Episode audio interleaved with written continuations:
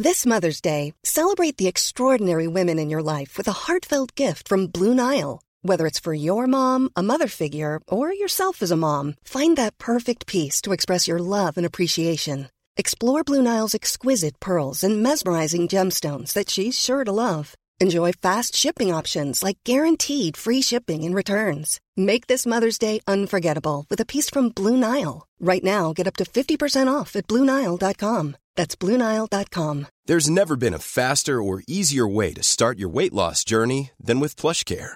PlushCare accepts most insurance plans and gives you online access to board-certified physicians who can prescribe FDA-approved weight loss medications like Wegovy and ZepBound for those who qualify.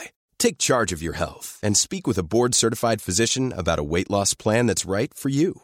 Get started today at PlushCare.com/weight loss. That's PlushCare.com/weight loss. PlushCare.com/weight loss.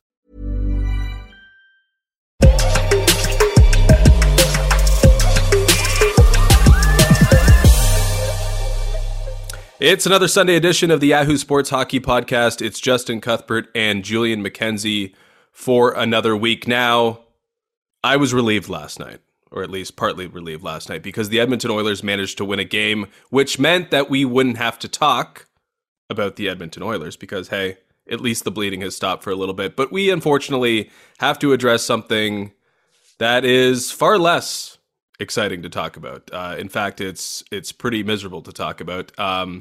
And that's me saying that from where I'm sitting. And, of course, Julian, you have your own perspective on it as well, and different way to look at it. So we're going to try to unravel that as best we can. But what it is that we have to talk about is two racist incidents that happened in the NHL's two main feeder systems, I guess. I mean, the OHL, WHL, NCAA, sure. But in terms of professional hockey, the AHL and ECHL, there's guys under NHL contracts involved. So this is an NHL issue. And as I mentioned, two racist incidents, one from each league. First was Christoph Rabick, I believe that's how you pronounce his name, of the San Jose Barracuda, so the San Jose Sharks. Main farm system or farm team, and Jacob Panetta of the Jacksonville Icemen of the ECHL. I believe that's a New York Rangers affiliate. So both of them delivered racist gestures towards black players in the league. We have a suspension for Rabick, 30 games for his gesture towards Tucson Roadrunners forward Boko Imama. He apologized for his actions. He said that he didn't mean anything racist by it, which is another conversation unto itself that we'll get to. For Panetta, this happened Saturday night. He deactivated or deleted his socials because Jordan Subban, who was the person he directed the racial slur or gesture at, rather, called him out on Twitter. This all comes about 10 days, 2 weeks after the Hockey Diversity Alliance's Tape Out Hate campaign launched. And while that was a powerful message, clearly it's not a message that it's infiltrating all corners of hockey. I've talked a lot right off the bat here, and I don't know actually how to send it to you, Julian, because there is no real eloquent way to do so. But I guess how I will do it is just to apologize. To apologize that you still have to deal with this garbage as a black hockey reporter and someone who still has to comment about this stuff. Which, you know, I'm not going to say it sort of threatens your interest in covering this game at all. I'll let you speak for yourself, but I'm sure it makes it more challenging. So, like, I'll just throw it to you, and I'll do so with an apology. I appreciate the apology. You didn't do anything, but I do appreciate where it's coming from. Just absolute ridiculousness, man.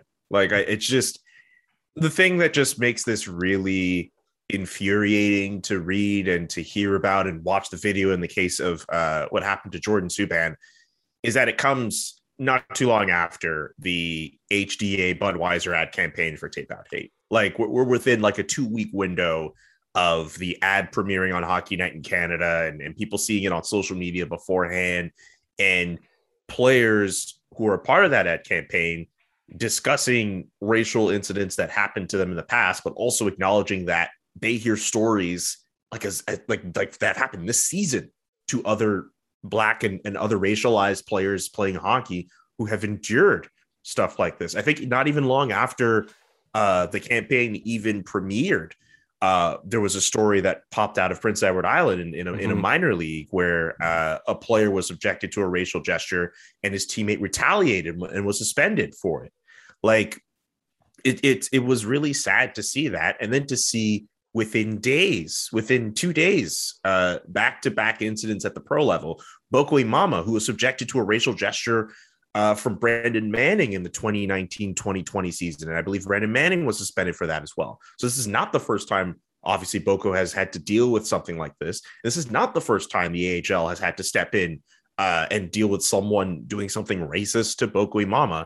And this Jordan Subban thing is just, like, I can understand why people were looking at the video and they're trying to figure out what exactly was being done. I think Panetta, you see him, I think, at like 20-something seconds of the video, he kind of extends his arms out as if he's like an ape. And I'm curious if he went so far as to do noises or do anything like that, but you can kind of see with the raised arms and what Jordan and even PK, we have to acknowledge the fact PK also acknowledged this too and tweet this out. Like, it's bad. It's just really, it's infuriating. And like, as someone who gets to cover hockey, and I'm grateful for the opportunity that I have, seeing stuff like this sometimes questions my place in hockey and whether and how other people feel about me and other Black people who play this sport and other persons of color. And if I feel the way that I feel, I can't imagine what other casual or even more diehard POC fans feel about this. Like, I almost kind of feel like my concern and my anger towards this almost sort of borders on apathy now. Like, I'm just like, well, this is just how it is. This is just what happens in this sport. And if more and more racialized people feel this way, it's going to contribute to the downfall of this game. Like, it's going to contribute to this game just continuing to plummet in interest levels in this country. Because, like it or not, in Canada especially, we are a country filled with different races, different ethnicities. It's not just white people who live in Windsor or wherever. It's Black people who live in parts of Nova Scotia or Indian people in parts of Southern Ontario, or Asians who live people of either South Korean or Japanese descent, I mean, who live in other parts of this country and west of the country. Like, we are a country of a diverse population. And to see a sport like this continue to trumpet up these racist incidents, like, I can't imagine that being appealing to, more and more people who are racialized. It's just frustrating to explain. It's frustrating to see and to go into the apology with Rabick. Like, I'm tired of people saying they don't mean anything racist when they say something racist or do something racist. We think of racists as these old people who will just think racist stuff or say racist things, and they're never going to change their mind about how stuff is. We have to reiterate the fact that, like, if you do something whack, if you do something like what Christoph did, you're being a racist in that moment too. And you're showing your ignorance and you're being an idiot. And if you get called a racist in that moment, be angry all you want, you're being a racist. Like, there's so many layers to unpack from it. And you could have a whole other conversation about how people need to view the idea of being racist and how that should change. This might not be the platform for it. I'm sorry I wasn't more eloquent in my answer with this. I normally try to be more, but this is just way too frustrating to have to deal with. No, I mean, it's, I don't think you weren't, but this is a difficult conversation.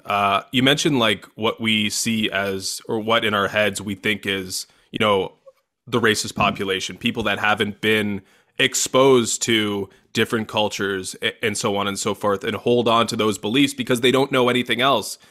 Now, I wonder, because this isn't just a hockey issue, but it's rearing its ugly head in hockey more often than that. And it is because it's a predominantly white sport. I mean, there are people who probably don't have Black friends, didn't grow up with Black people. And I don't know if Rabick's one of them, but, it's a fellow that was born in Czechia, the Czech Republic, and has come over to play hockey.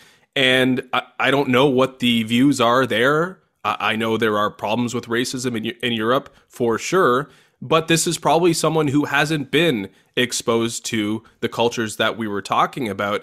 And that's, it's not like this isn't a xenophobic sort of argument. It's not even an argument. It's not even really a point of view. It's nothing. It's just that there are people in this sport who have not been exposed to those cultures, and that's why, and different culture, and that's why it's an issue in hockey that seems to come up, because you watch the NFL yesterday and today, and the NBA.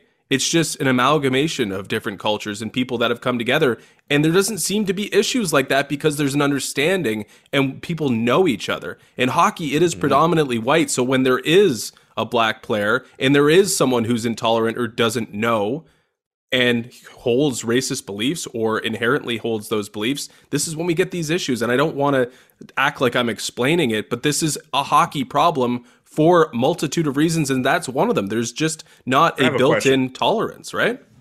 I have a question.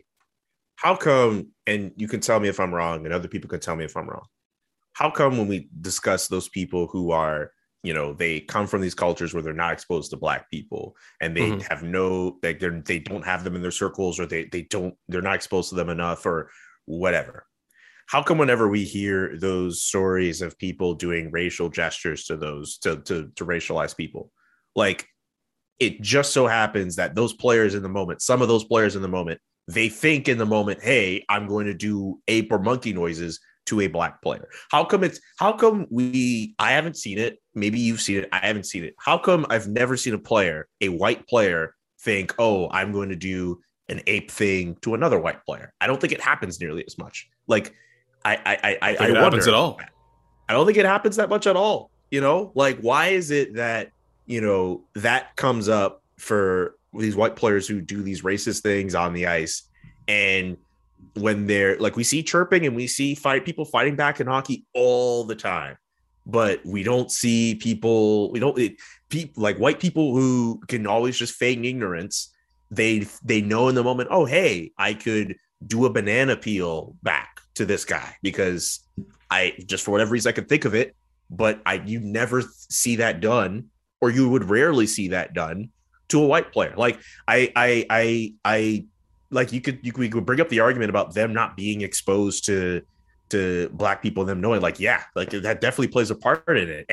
But they still learn. Some of those people still learn how to be ignorant and be racist. And that's a huge problem. And that is beyond hockey. I have to say, people are going to be like, hey, this is not a hockey problem. It's a problem that stems with society and their upbringing. And that is a problem in itself. Like, that's, like, you have to fix that. And racism and that stuff is nurtured. That's not something you're just born with. Those people who are bringing them up, like, they teach them how to act like that. Like, it's just, it's disgusting. It's appalling. It's absolutely bullshit.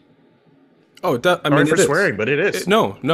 It's perfectly fine. I think what it is, I think in hockey, in society, people that don't know anything about the person that they are suddenly angry with pull whatever they can come up with. The only thing that they can see and the only thing that they know about that person is the color of their skin in some cases. And I do agree with you that there is, you know, deep-seated racism within them to pull that out. I 100% believe that. But that's why I think it happens, is because they're trying to come up with something. That's what they see and that's what they do, and they probably believe that as well. But what I was trying to get at with, like, the culture and people not being exposed to this and that just tells me that training is required, because the natural training that you get in a NFL locker room or in a college team, either basketball or football, you do not get when you're coming up in hockey. And so that means that they need to put something, they need to implement something where you are being trained on what's right and wrong and what the problems are with racism and so on and so forth. There needs to be a level of training in order to teach people the rights and wrongs, because the natural, tolerance, and that's not even the right word, but the natural sort of amalgamation between culture does not happen beyond European and North American when it comes to hockey.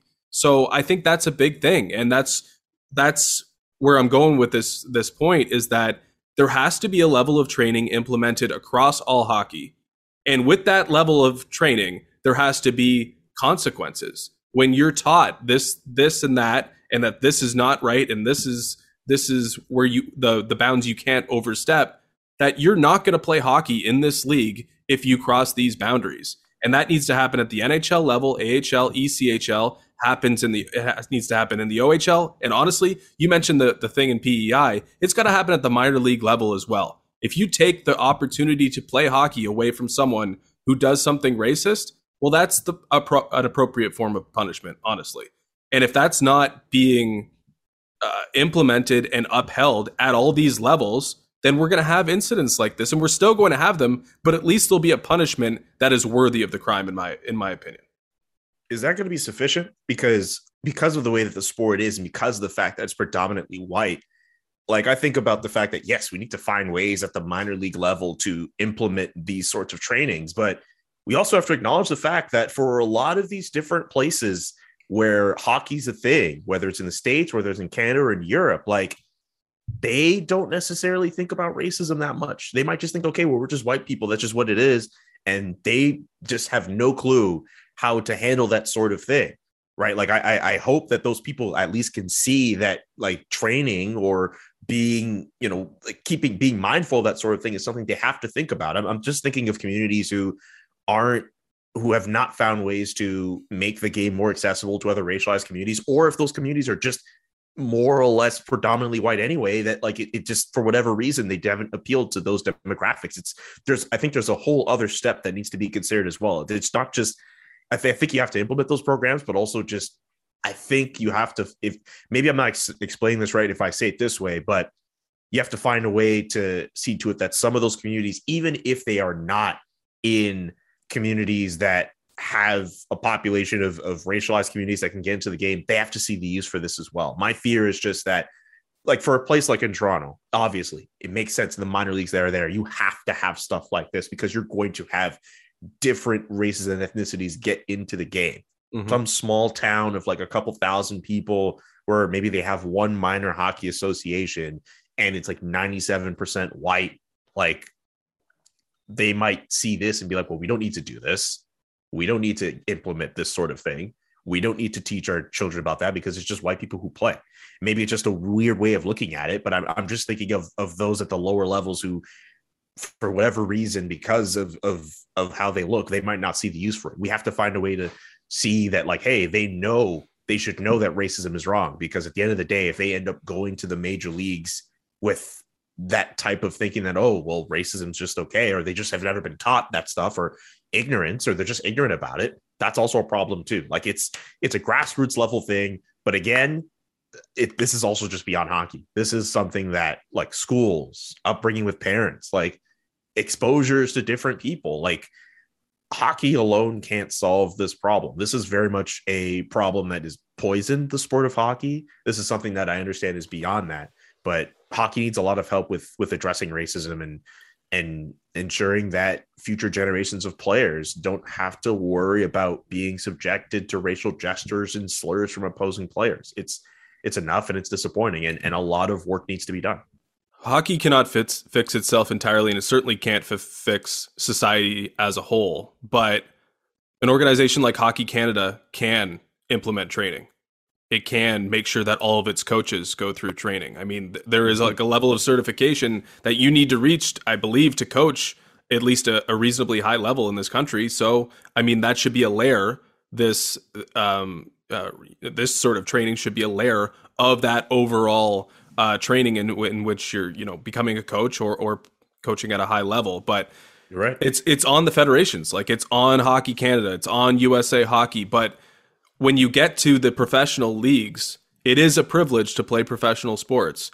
And the NHL has, you know, obviously ties with the AHL and East Coast Hockey League, or ECHL now that it just goes by. Like, they have the power to put these trainings in place, and they have the power to put punishments in place. So if the warning is there and you execute on the threat of, hey, you're not going to play in this league again, and you're going to have to go to the KHL because for some reason they become more desirable players who are intolerant for the KHL, but that's another conversation. But if it's a zero tolerance policy and it's a privilege to play in these leagues, then, you know, at least there's a step in the right direction. 30 games doesn't do anything. 30 games does not threaten this guy's hockey career, his profession. his way of making money for his family. Like, it doesn't do anything. Now, he could go home and play in the Czech Republic or Czechia, I'm sure. But let's, you know, we can take steps towards fixing what's at home here and what's immediately in front of us. And I think harsher punishments, sure, training, warnings. Like, we need just more stricter provisions in place here to limit and curtail some of this. But again, you're right. We're not going to fix everything. We're not going to fix society with hockey. That's for sure. Game's got to fix itself first. But there are definitely things that can be done, because right now, 30 games, it's just a slap on the wrist, really. That's what it feels like to me. But you bring up a really good point with just the fact you can go play elsewhere and all that. Like, it just had me thinking about, like, I'm looking at Christoph's stats right now. Like, 21 games played this year, 1 goal, 3 assists, 4 points. This guy's going to be a career minor leaguer.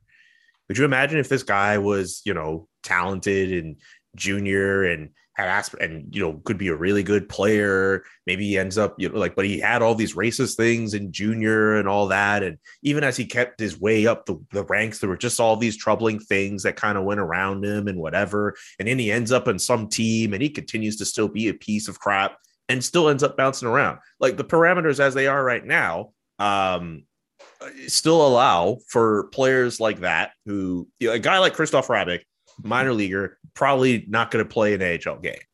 There are guys in the NHL right now. I mean, there's one I'm thinking of, and I think you could probably figure out who I was detailing when I was describing his upbringing. Yeah, I thought you were going there. Who, if they're talented enough, NHL teams will give them a chance too. Like, that's a whole other thing that has to get addressed as well. Like, 30 games definitely is nothing. Imagine if the guy was 10 times more talented. 30 games, maybe the team that employs him might think, you know what, maybe we shouldn't have him on this team anymore. But if this guy was like 10 times more talented, man, there would be a bidding war for this dude. And that's also something else that has to be addressed too. It's the way that we kind of view talent and stuff like that. Like, I get it. It's a whole other conversation for another day, but like, yeah, like 30 games for this guy is nothing too. I fear for another incident to happen with another guy who has a shred of talent, who might end up being on another NHL team or another AHL team because they're talented. Mm-hmm. Like, that's also another problem that has to be thought about too. Well, that's where the league's got to take it out of teams' hands, because unfortunately, again, you can't fix hockey. You can't fix society. You can't fix every executive who might put something, that might put winning over doing what's right, right? But the league can do that. The league can put implement the protocols in place to avoid having players that do cross the line from playing in the league. And that's what it comes down to. So the federations, those in charge, the people that can make decisions, they got to step up here. Otherwise, we're just going to keep seeing 30-game suspensions and players like Boko Imama get continuously abused on the ice while he's just trying to make a living playing hockey, which is honestly the worst thing. And for that guy, I bet those 2 racial incidents that were addressed by the AHL, I'm willing to bet for him, that's just like the tip of the iceberg. I'm willing to bet for that guy, it is the tip of the iceberg. The fact that, like, how rare is it that you end up being the victim of 2 racial incidents in one professional league, both suspended for? It's ridiculous. Also, another thing I'll add to, and what's funny about this is that I brought this up in light of Boko Imama being subjected to racial abuse by Brandon Manning. I had written a story for Habs Eyes on the Prize for SB Nation a few years ago. Like, in light of stuff like this, like, we have to put the feet to the fire, not just to, you know, have black players step up or racialized players step up and be like, hey, you know what, like, you know, we want to find a way to fight and make sure this doesn't happen. We need to continue to put the feet to the fire for white players, people who would normally, they're the ones who would normally do this sort of stuff. Not everyone, obviously, but they're the ones who are getting suspended for this sort of thing. We have to ask them about racism. We have to ask them what they're doing to ensure that their teammates, their players of color are being kept safe from this sort of thing and are stepping up in defense of them. And that has to happen too. This can't just be a thing where it's like, hey, let's get Boca's perspective on this, or let's get PK's, let's get Jordan's perspective. I want to hear from people. I want, like, Bob Boughner, I think, addressed it for the San Jose Sharks in light of what happened with Rabick after the fact. The head coach, well, we know about Bob Boughner. Like there are other people in the hockey world who are predominantly white. We need to hear from as well. And I'm happy to see that there are people in media who immediately denounced it, but we need to continue to see that happen. And those people at the end of the day need to ensure that the game is safe for players of color in hockey. Like that also has to be addressed. Yeah, I know I'm touching off on just a lot of random stuff here, but this is it's crazy.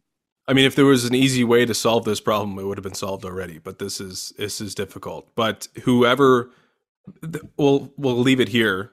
Well, you can comment on it if you like.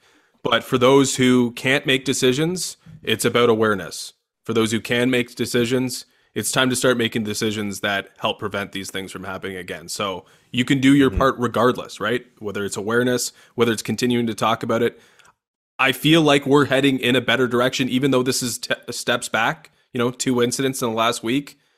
Mm-hmm. There is more awareness to this. And hopefully it diminishes a little bit, slowly but surely. Well, hopefully fast. But hopefully there's less at the grassroots level and the minor league level, because it's probably rampant, honestly. A decade ago, 15 years ago, when I was playing hockey, not that I was ever subjected to anything that was really truly meaningful and deep-seated and hurtful, but I've definitely seen and heard terrible things on the ice when I was playing minor hockey. I'm sure you're an experienced in sport, you have too. Way worse than me. But even recreationally, bro, like exactly. We're not even talking like this. This also, I'm not talking about high level. I'm just, that's what you hear. Yeah, I remember people take the one thing that they can see and they try to hurt you with that one thing. And that's crazy. That is the crux of this. Like there's certainly racism rampant in the world, but when it's happening in sport, it's people are picking out that thing and then their real intentions and beliefs come out.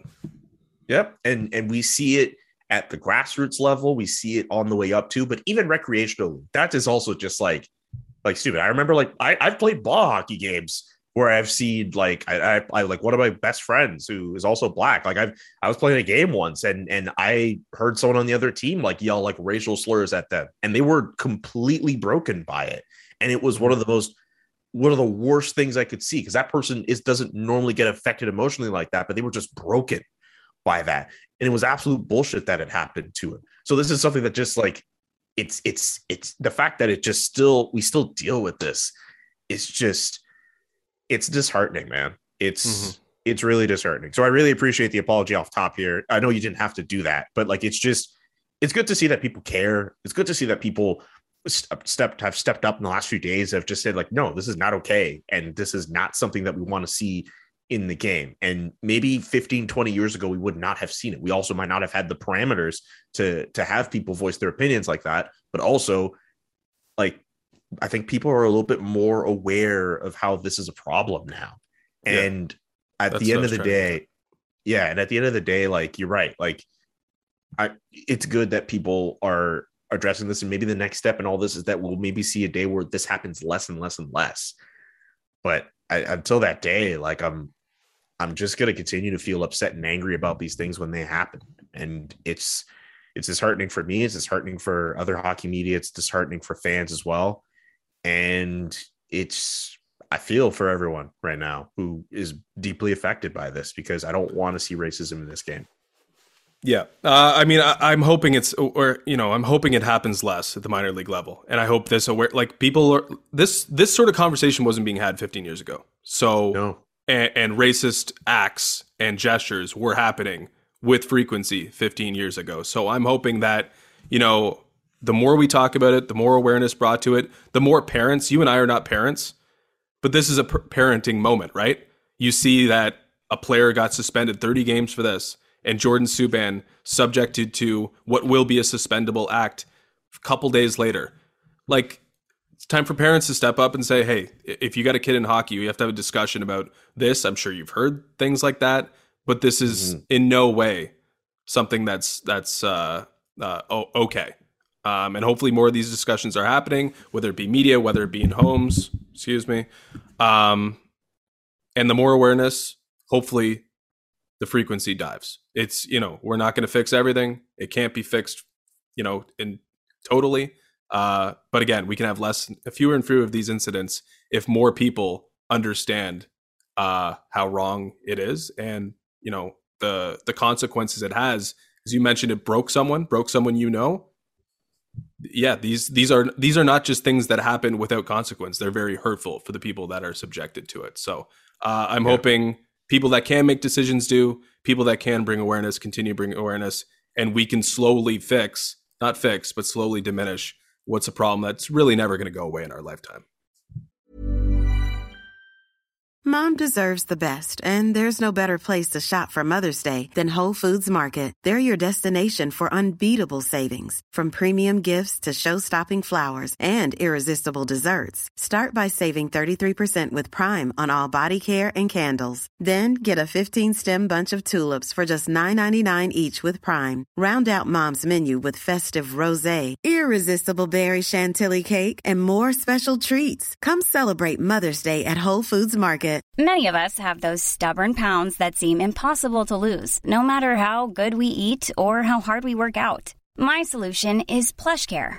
PlushCare is a leading telehealth provider with doctors who are there for you day and night to partner with you in your weight loss journey. They can prescribe FDA-approved weight loss medications like Wegovy and ZepBound for those who qualify. Plus, they accept most insurance plans. To get started, visit plushcare.com/weightloss. That's plushcare.com/weightloss. Absolutely. I feel bad because we had this whole emotional, and I have to admit, like, I'm a bit emotional just thinking about this right now, and I'm just trying to keep myself together. But also, I feel for you because you host the show, and we have to kind of break from this to talk about Jacob Chychrun, and Evander Kane is also the segue for me. Okay, well, all right. Well, I got you, man. Yeah, just the fact that you have to talk about other hockey topics and make that transition over. Like, that's not an easy thing to do. But I'm also kind of looking forward to discussing a topic like Jacob Chychrun, which is what we're supposed to be talking about on these types of shows, not racism. Okay, let's do it then. I mean, you know, not that it really mattered, but it wasn't exactly the most... It was a pretty newsy week, but like I think we've touched on a lot of the things, whether it be Zone Time or on this podcast with the Oilers, with Kent Hughes, a lot of stuff going around in the NHL. But on this particular moment in time, nothing really compared to the discussion we just had, and wouldn't compare anyway. But there are a few nuggets. 32 thoughts last night on Hockey Night in Canada had a couple interesting things in terms of player movement or potential transactions. You mentioned Chychrun and Kane. Those are the two we are going to talk about. Apparently there's rampant interest, and there should be, in Jacob Chychrun, although his numbers this year are absolutely horrific. I mean, we're talking about league low stuff, but I've always held the opinion that defensemen on bad teams are the most difficult to analyze, and I think this is the case here, because when he was playing on a good team, his numbers were, hey, let's talk about him for Team Canada level, when the NHL was still going to the Olympics. So a really valuable defenseman based on his performance, and the fact that he's only being paid, I think, $4.6 million for a couple more seasons, I think till 2025. I mean, this is a guy who can have a serious impact this season and in the future here. So, of course, there's big interest in Chychrun. And Friedman and Merrick mentioned the Kings, Ducks, Bruins, Panthers, and Rangers as interested parties. So, Julian, the best fit for Jacob Chychrun, in your opinion, is? I thought about it, and I'd like to see him either on the Rangers or the Panthers. I think those two teams right now are gearing up for some pretty big runs. I know the Rangers... I think a lot more people believe in the Panthers more than the Rangers do right now. And maybe this year for them, just getting into the playoffs and maybe winning a round would just be huge for them. Whereas the Florida Panthers, they've been knocking on the door of being a legit team for a couple of years now, and they need to start racking up some series wins. I think it's a little bit more urgent for them, but I still think those two teams in particular, if you put a situation where Chychrun is playing in Florida, you ease off some pressure on guys like Mackenzie Weegar and Aaron Ekblad, for example. You put him in the Rangers side of things. I know they're pretty loaded on defensemen there, but maybe a guy like Patrick Nemeth can just be a 7 defenseman, and you could put Jacob Chychrun in your top 4 of defenders there. I think those two teams in particular Not to mention, both those teams are really good on their offense, and Jacob Chychrun in his best moments is a really good offensive defenseman. I'm just curious about the asking price for him. Like in Montreal, we keep hearing about how Ben Chirot's going to go for a first-round pick. For a guy like Jacob Chychrun, who's like 23 years old, who is able to put the puck in the net as a defenseman, like people are bringing up the idea that like he could probably go for a similar return, like when Brent Burns was dealt from Minnesota to San Jose. Is that something teams are willing to pony up for? Maybe the Panthers might, because they might be a little bit more serious about trying to go on a cup run here. Maybe the Rangers look at what they're doing and they might just take a step back. Who knows? But I think those two teams in particular, I think they might be the best fits for him. I can understand why Boston would be in. Anaheim, I'm not as convinced. LA, neither, just because those two teams are they're doing well this year. I don't know if it's worth them risking all what could be out there reported for Jacob Chychrun, and that would essentially kind of accelerate their rebuilds. I think just the Panthers and the Rangers, where they are right now as teams, they could afford a little bit more to kind of sacrifice what's needed for a defenseman like Jacob Chychrun, as opposed to a team like the Ducks and the Kings. Yeah, I think the best thing right now for the Coyotes is that you can really cast a wide net. This is not a rental. This isn't where 3 or 4 teams might be interested in that, you know, they're the ones that can compete for a Stanley Cup or believe they can compete for a Stanley Cup this year. I mean, you could go to a team that's 2-3 years away. You could go for a team that's getting ready for a run next year, perhaps. And that's why you can go from LA to Anaheim to the Rangers in Florida, two of the team's elite, because this is a guy who checks off a lot of boxes for a lot of teams. I mean, I think the Toronto Maple Leafs should be interested in this player. I was thinking if someone was going to mention the Leafs, I thought about them too. Obviously, Friedman and Merrick didn't mention them, but at $4.5 million or 4.6, I think this is this is the exact player they need. And what's good about the Coyotes being a trade partner is they could take on something that could get you to that payroll situation, right? Like the Leafs trading Peter Mrazek might be a necessary evil, maybe not even an evil, just might be a necessity at some point here. But doing it now and leaving yourself with no depth behind Jack Campbell doesn't make all that much sense unless you can get a goaltender back in return. But if they could dump $3.8 million of Mrazek, I mean, that's only 1.2 to make up, and that's easy. They could do that with the snap of the fingers, right? Travis Dermott goes that way. All of a sudden, you have that money. Not that those are the two things that the Arizona Coyotes would ever want. I think Rodion Amirov and a first-round pick would also be in that package. But honestly, what is the Maple Leafs window? It's through 2025, and that's when Jacob Chychrun's going to be making under-market value for what is a number one or a number two defenseman. I think he fits in kind of seamlessly on that team and would be a perfect fit. But again, cap parameters are what they are, and that leaves, you know, maybe them on the outside looking in, at least in this discussion. I'm with you. Florida and the Rangers makes the most sense for this year. You know, these are two teams that could be gearing up for a cup run. The Rangers defense would be very, very dangerous with him, Adam Fox being a Norris Trophy candidate, Jacob Trouba being that hard-nosed guy that, the owner's name is eluding me right now. James Dolan? James Dolan wants that street fight style. And of course, Keandre Miller, who's playing big minutes. I mean, that would be a really solid top four for the Rangers to build around with Gerard Gallant and in front of Igor Shesterkin. But the Florida Panthers, like, I feel like they're going to be the most aggressive team. They know what's in front of them. They know they have to get through the Tampa Bay Lightning to get through to the third round in the Stanley Cup final, perhaps. This is as good a team as they've had in forever. They haven't won a playoff round in forever. And they have a little bit more financial flexibility than most teams because they pay their players, their superstars, less than most teams pay their superstars. So I would be shocked if the Florida Panthers aren't very involved. I don't know if they have the same prospect capital as the Rangers, who can give up Vitaly Kravtsov without really blinking because they've already decided they don't really have a plan for him moving forward. But I think, you know, those two make the most sense. But I think the Leafs make sense too. I think so. We didn't really talk about the Columbus Blue Jackets, who I think are in the same pile as the Ducks and the Kings in terms of them rebuilding. The Boston Bruins are pretty intriguing to me because their window, compared to the other teams like the Rangers and the Panthers, shrinking. Like Patrice Bergeron's going to be a UFA. Who knows what's going to happen with his career? They just brought back Tuukka Rask, who is still nearing the end of his career. Like, this is kind of like a last ditch. Like, this has to work this year for the Boston Bruins. If they make a move for Jacob Chychrun, that is them signifying they are all in on a run that could send them to the final this year. And if the Boston Bruins are in the playoffs, it doesn't matter how they look in the regular season. You have to think about how good this team could be in a postseason. If they get a guy like Jacob Chychrun, that could really help them and their defense as well, which already has guys like Charlie McAvoy. Like, this is a squad, I think, like, maybe they're like the sleeper pick in the Jacob Chychrun sweepstakes. But like, if they end up, depending on how aggressive they are, says a lot about how they feel about this year. And I mean, I already kind of think that the Bruins should be looking at this as an all-in year, considering what their team could look like next year. Mm-hmm. But no other way to cement that than going all in on acquiring Jacob Chychrun before the deadline.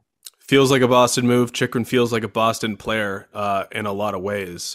So I could definitely see that happening. And they're playing really well.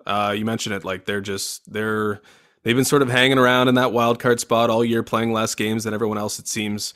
But they still got a chance to win that division. Like, it is wide open. Oh, yeah. In the Atlantic. There's four powerful teams, and we have no idea how it's all going to shake down. I do think that's a decent move for the future for them as well, too, because they're going to be going through a bit of transition, certainly if Patrice Bergeron moves on, and they're going to be looking for, you know, a little like shot in the arm. And I think a guy like Chychrun at 4.6 rather, with McAvoy, with Marchand, Pasternak, there's still a strong talent base there and a lot of players that aren't quite making as much as maybe they should. I think McAvoy's extension does kick in soon, though, and he'll be paid appropriately. So it'll be interesting to see. I mean, you love seeing a guy like Chychrun available because he didn't have to be, but the Coyotes are going that route, it seems, and that will spice up the deadline for sure. Now, this won't be a trade, but Evander Kane still looms, and we've talked about, you know, potentially bringing him in and what that may mean for the Oilers. They were the assumed front runner. And, you know, we could go, we've talked about this ad nauseum. Does he deserve to be in the league? Probably. I would say, I mean, you know, until things are substantiated, it seems like they have been substantiated in a way that would at least give Kane you know, reason or grounds to still be an NHL player. It's more moronic than anything else. So that's the risk. If you're a team is bringing in Evander Kane, as you might be dealing with some personal things there, or some, you know, the matters that might threaten the concept of team. But Washington feels like the sort of team that could absorb the impact of Kane. Now, I do think for whatever team brings him in, it's going to work in the short term. I feel like best behavior a few months in. It's whether or not you want to extend that relationship. So whether it's the Oilers or the Capitals or whoever, I don't necessarily think it's a bad move in the immediate term. And for a team like Washington, who is very talented, aging, but still has that Stanley Cup core, playing very well, a little bit of a dip lately, but still one of the teams that we could be considering as Stanley Cup potential contenders, I actually think Kane makes some sense for Washington. It's an interesting move for me. I'm going to reserve judgment on whether or not Evander Kane deserves that second chance or not, because you're right. Like, there's still the investigations and all that other stuff kind of behind the scenes we kind of have to think about here, though I have kind of made my feelings sort of known about the whole Evander Kane thing if I was a GM. That being said, strictly just keeping with Evander Kane on the ice, I'm just going to try to keep that there. He would be an upgrade at the second line position wing spot for the Washington Capitals. I think this is a team that they've been a really good team so far this year. This is also a team similar to what we were talking about with the Boston Bruins, where they sort of have to be all in this year with the core that they have, and acquiring a guy like Evander Kane would help provide that secondary scoring. Obviously, you rely on a guy like Alexander Ovechkin and Evgeny Kuznetsov, but if Evander Kane, you put him on a second line maybe with Tom Wilson and Nicholas Backstrom, that could be a pretty decent second line. So I see the fit with the Washington Capitals. Maybe a team like the Edmonton Oilers, even if though they won on Saturday, they might still need a guy like Evander Kane. But I see why the Capitals would be an ideal fit. Well, it'll be interesting to see what he covets. I mean, I think Washington is the best chance for him to win, if that means anything. Maybe the best chance to put up huge numbers is with the Oilers if you're going to play with Connor McDavid or Leon Draisaitl. But, you know, with Washington, like, this is a team with big personality already and defined personality. Like, are you going to come in and be larger than life compared to Ovechkin or even Kuznetsov or Wilson? Like, I just feel like you might need those personalities to bring in a big personality or someone who has, you know, been abrasive and rubbed people the wrong way. So I feel like Washington can handle it pretty easily. And again, they need that extra bit. Again, it could be like with the Oilers, with what they are and trying to find their own identity and trying to find something that works. It could be like throwing, you know, gasoline on the fire if Evander Kane came in. But with Washington, I feel like they'd be able to let him fit in more seamlessly, at least in the short term. So it'll be interesting to see Chychrun and Kane where and if they end up anywhere else. Last topic. I mean, it's meant to be kind of funny, but Justin Falk hating Canada. I found it funny as a Canadian. He was asked about... I saw this. I had no clue this was a thing. You're going to have to take me through this one because I had no clue this was a thing. You didn't see this? Okay, so he was asked, I guess the Blues are going on a Western swing, probably through Western Canada. I believe they played in Seattle the other night, so that was probably on their way. And he was asked if he was looking forward to going into Canada. I don't really know why that was a question. Maybe they knew he would be, he would provide an entertaining answer. But he said, just simply, and you know, deadpan, I'm not looking forward to going to Canada one bit. He said, asked why. He said, I like where we're at in this country, so we'll go with that. Now, you could bring in the politics here. You know, we probably don't have to go that route. But I mean, it's kind of simple. This is a guy who's playing in a market that is, and in a country that is kind of wiped its hands clean of COVID a little bit. While in Canada, there's still major restrictions, mask wearing, no fans in most of the arenas, or at least 50% capacity in some. Like, it's not actually a great time to be in Canada. I'm living and you're living in Canada right now, and it's not what Canada should be. It's a very muted version of what Canada should be, which is, you know, a place where there are not restrictions, but there are a ton of restrictions right now. So I don't know if, you know, he just loves going out for dinner on the road or loves playing in front of fans. I'm not really sure why he's so passionate about it, but he does not want to be in Canada. And we'll let everyone else draw their own conclusions, I guess. Well, I'll say this, I think on its surface, like, you can understand why it's like a yeesh. Yeah, you can understand the humor in all this. But I think if you really look deep at that quote, there's a lot on this. There's a lot beyond the surface of that quote. I think of one story I got to read for one of my colleagues at The Athletic, Marc-Antoine Gaudin and Arpan Basu. They were talking about Jeff Petrie, who is from Michigan.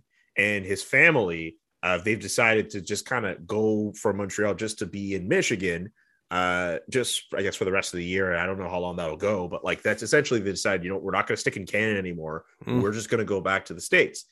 And in that article that they wrote as well, they've talked to agents and stuff, and they didn't necessarily go on record with their names, but they've heard some stuff from people being like, hey, you know what? If it comes time for me to play for a Canadian team as we continue to go through this, there's some serious reservations on that. And if we continue to go through what we're going through with COVID, which it looks pretty likely that we will, and it seems pretty likely that the restrictions will kind of vary as they've been over the last little while in Canada. If you're an NHL player hitting the free agent, if you're an NHL player, not even just hitting the free agent market, if you're hitting the trade, you could be traded at the trade deadline, and a possibility comes up for you to play for a Canadian team, do you say yes to that? And one team I'm thinking of in particular, the Edmonton Oilers. I understand Alberta, the restrictions are a little bit looser than others, but a guy like Marc-Andre Fleury, do you want to go play in Edmonton? And we mentioned Jacob Chychrun playing in Toronto. Do you want to go do that when, you know, not only can you stay in America, the Florida Panthers, who play, Jacob Chychrun is a native of Boca Raton. Why would you go play for Toronto, where you could play in front of maybe 500 people, where you could go play in Florida, where they don't even know what COVID is? You know, like, not to make light of the situation, but there are players who are definitely thinking about it. And the longer that we continue to go through this, the more pause I think it'll give for players about the possibility in playing for a Canadian market over the next few years. This is something that could very well, and it remains to be seen, I guess, but like, this is some COVID could continue to have ramifications that affect Canadian teams and players want to play for them going forward. Justin Falk is sort of saying the quiet part out loud here. Yeah. Yeah. I mean, I think he's sort of, you know, he's not talking outright. He's sort of saying it without saying it. I mentioned he did say the quiet part out loud, but like, I think this is like pointing to, you know, the general feeling that most players have, and they're frustrated. Like they just are so sick and tired of their current reality. And it is a lot better in the United States, at least in terms of them being able to be quote unquote normal NHL players doing normal NHL player things. And they understand that it's a different world in Canada. And I feel like you're right. If given the decision, why would you sign up for all the stringent testing, the stress on your family, the isolation that others, that people will have to deal with when they're stuck at home? You and I are dealing with it right now. And the one thing he said is that he's on holiday. He's on holiday. And what on holiday means is that he's done with testing for a while because he's had COVID. And most of the players in the league are on holiday, but only the players playing in American markets, I think, can enjoy their holidays. And I think that's sort of what he was getting to. That's fair. And after the All-Star game, it looks like he doesn't have to worry about testing all that much unless he somehow has symptoms too. So, yeah, it's a bit of an interesting thing. I think Justin Falk just essentially just kind of said what a lot of NHL players might be feeling with regards to playing or even considering just being in Canada at this point. I'm not going to get into the other whole thing with COVID and all that. I'm not going to go into more of that, but it's just – he sort of just said, I think he said something that a lot of players are thinking. Yeah. I mean, I don't know how bad it would be to just, you know, play a couple games in Alberta, to be honest, but I don't know. I think he wanted to make his point, which was that the situation that they're in maybe doesn't need to be as strict as it is. And of course, the Canadian government in Canada and the Canadian teams are having a pretty sizable impact on the restrictions and how the league is operating. So that's probably where it's coming from. I will say the fact that most players are on holiday and got through COVID and had COVID, NHL's got a regular schedule. We're playing games every night. We're not, you know, canceling anything. It looks like we might be through this. The NFL stopped testing. The NHL plans to stop testing. I mean, the season's going to get played, I think, unless there's a new variant that comes along and doesn't allow anyone to be on holiday anymore. Hopefully that doesn't happen. No. But hopefully we are through the worst of it. And hopefully Justin Falk can bear his few days north of the border. Okay, let's do the tire pumps. It's where we bestow praise on people in the hockey world and people adjacent to the hockey world.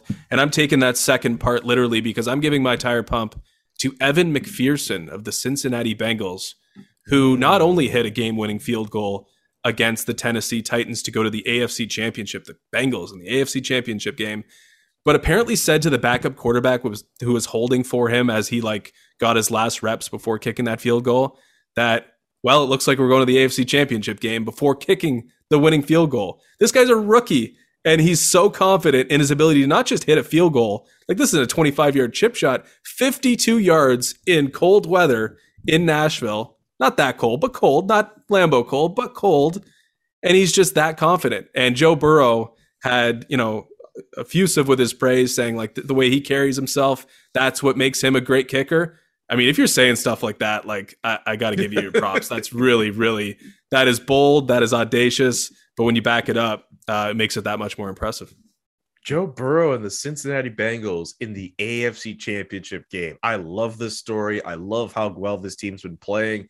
It's cool. This is a different team. Like, we've looked at the Bengals as a team that they might be one and done at their best, or they're just a bad team at their worst. Joe Burrow, so maybe not overnight, but through the course of this season has changed the outlook and has changed how people will view the Cincinnati Bengals going forward.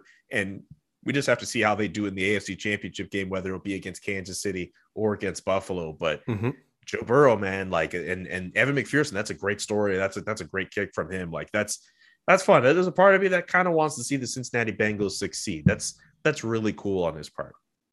My tire pump, I'm going to go with the former option of the two that you presented earlier, goes to David Desharnais, once upon a time, a center for the Montreal Canadiens. In 2013, I want to say, I think he was going through a bit of a slump. And it got to, obviously, in Montreal, you know, if you're going through a slump, people are going to point it out and they're going to identify that and whatever. And, you know, maybe it might be a fan on Twitter. It might be regular people. How about the mayor, Denis Coderre? Allô, un billet simple pour Hamilton pour David Desharnais, s'il vous plaît. Translating that, one ticket to Hamilton. Once upon a time, the Canadiens AHL affiliate was the Hamilton Bulldogs. The mayor of the city advocated for that man to be sent down to the minors because he was not playing well. And on Saturday, my colleague Scott Wheeler confirmed a few names that will be playing for Team Canada's men's hockey team at the Olympics. David Desharnais, who I believe is playing in the Swiss League, is on that list. So you go from the doghouse in Montreal to being an Olympian. I think that is a funny and hilarious story.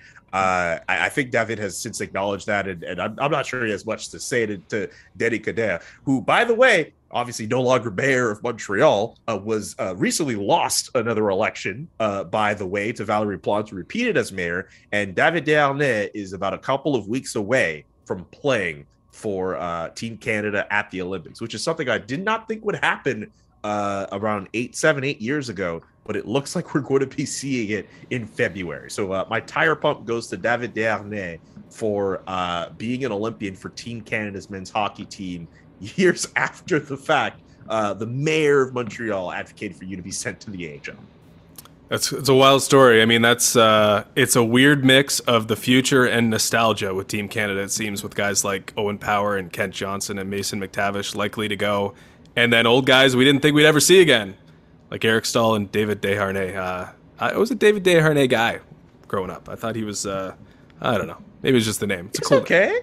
It's cool. He played with Max Pacioretty. He did pretty well on that line. He was okay. I think a lot of people just expected more for him, but there was a guy who was playing in the ECHL and then worked his way up to. Yeah, I thought they got a decent amount out of a guy that wasn't necessarily a sure bet. If you mention the ECHL, I mean, nothing surefire about that. So. You know, a couple guys that never would have ever been in the Olympic discussion are going to be Olympians, and others that maybe are in future Olympic discussion will get that box checked a little bit early when Canada names its team for the slightly underwhelming Beijing Olympic Games. Let's leave it there. Yeah. Couple football games today, a couple football games yesterday. We got the NHL going into overdrive with a bunch of games scheduled for most teams. Here at the end of January and in February, bookending the All-Star break. We will have more on Zone Time and next week on the Yahoo Sports Hockey Podcast. Peace. Without the ones like you who work tirelessly to keep things running, everything would suddenly stop. Hospitals, factories, schools, and power plants, they all depend on you. No matter the weather, emergency, or time of day, you're the ones who get it done. At Grainger, we're here for you with professional-grade industrial supplies. Count on real-time product availability and fast delivery. Call, click Grainger.com, or just stop by. Grainger, for the ones who get it done.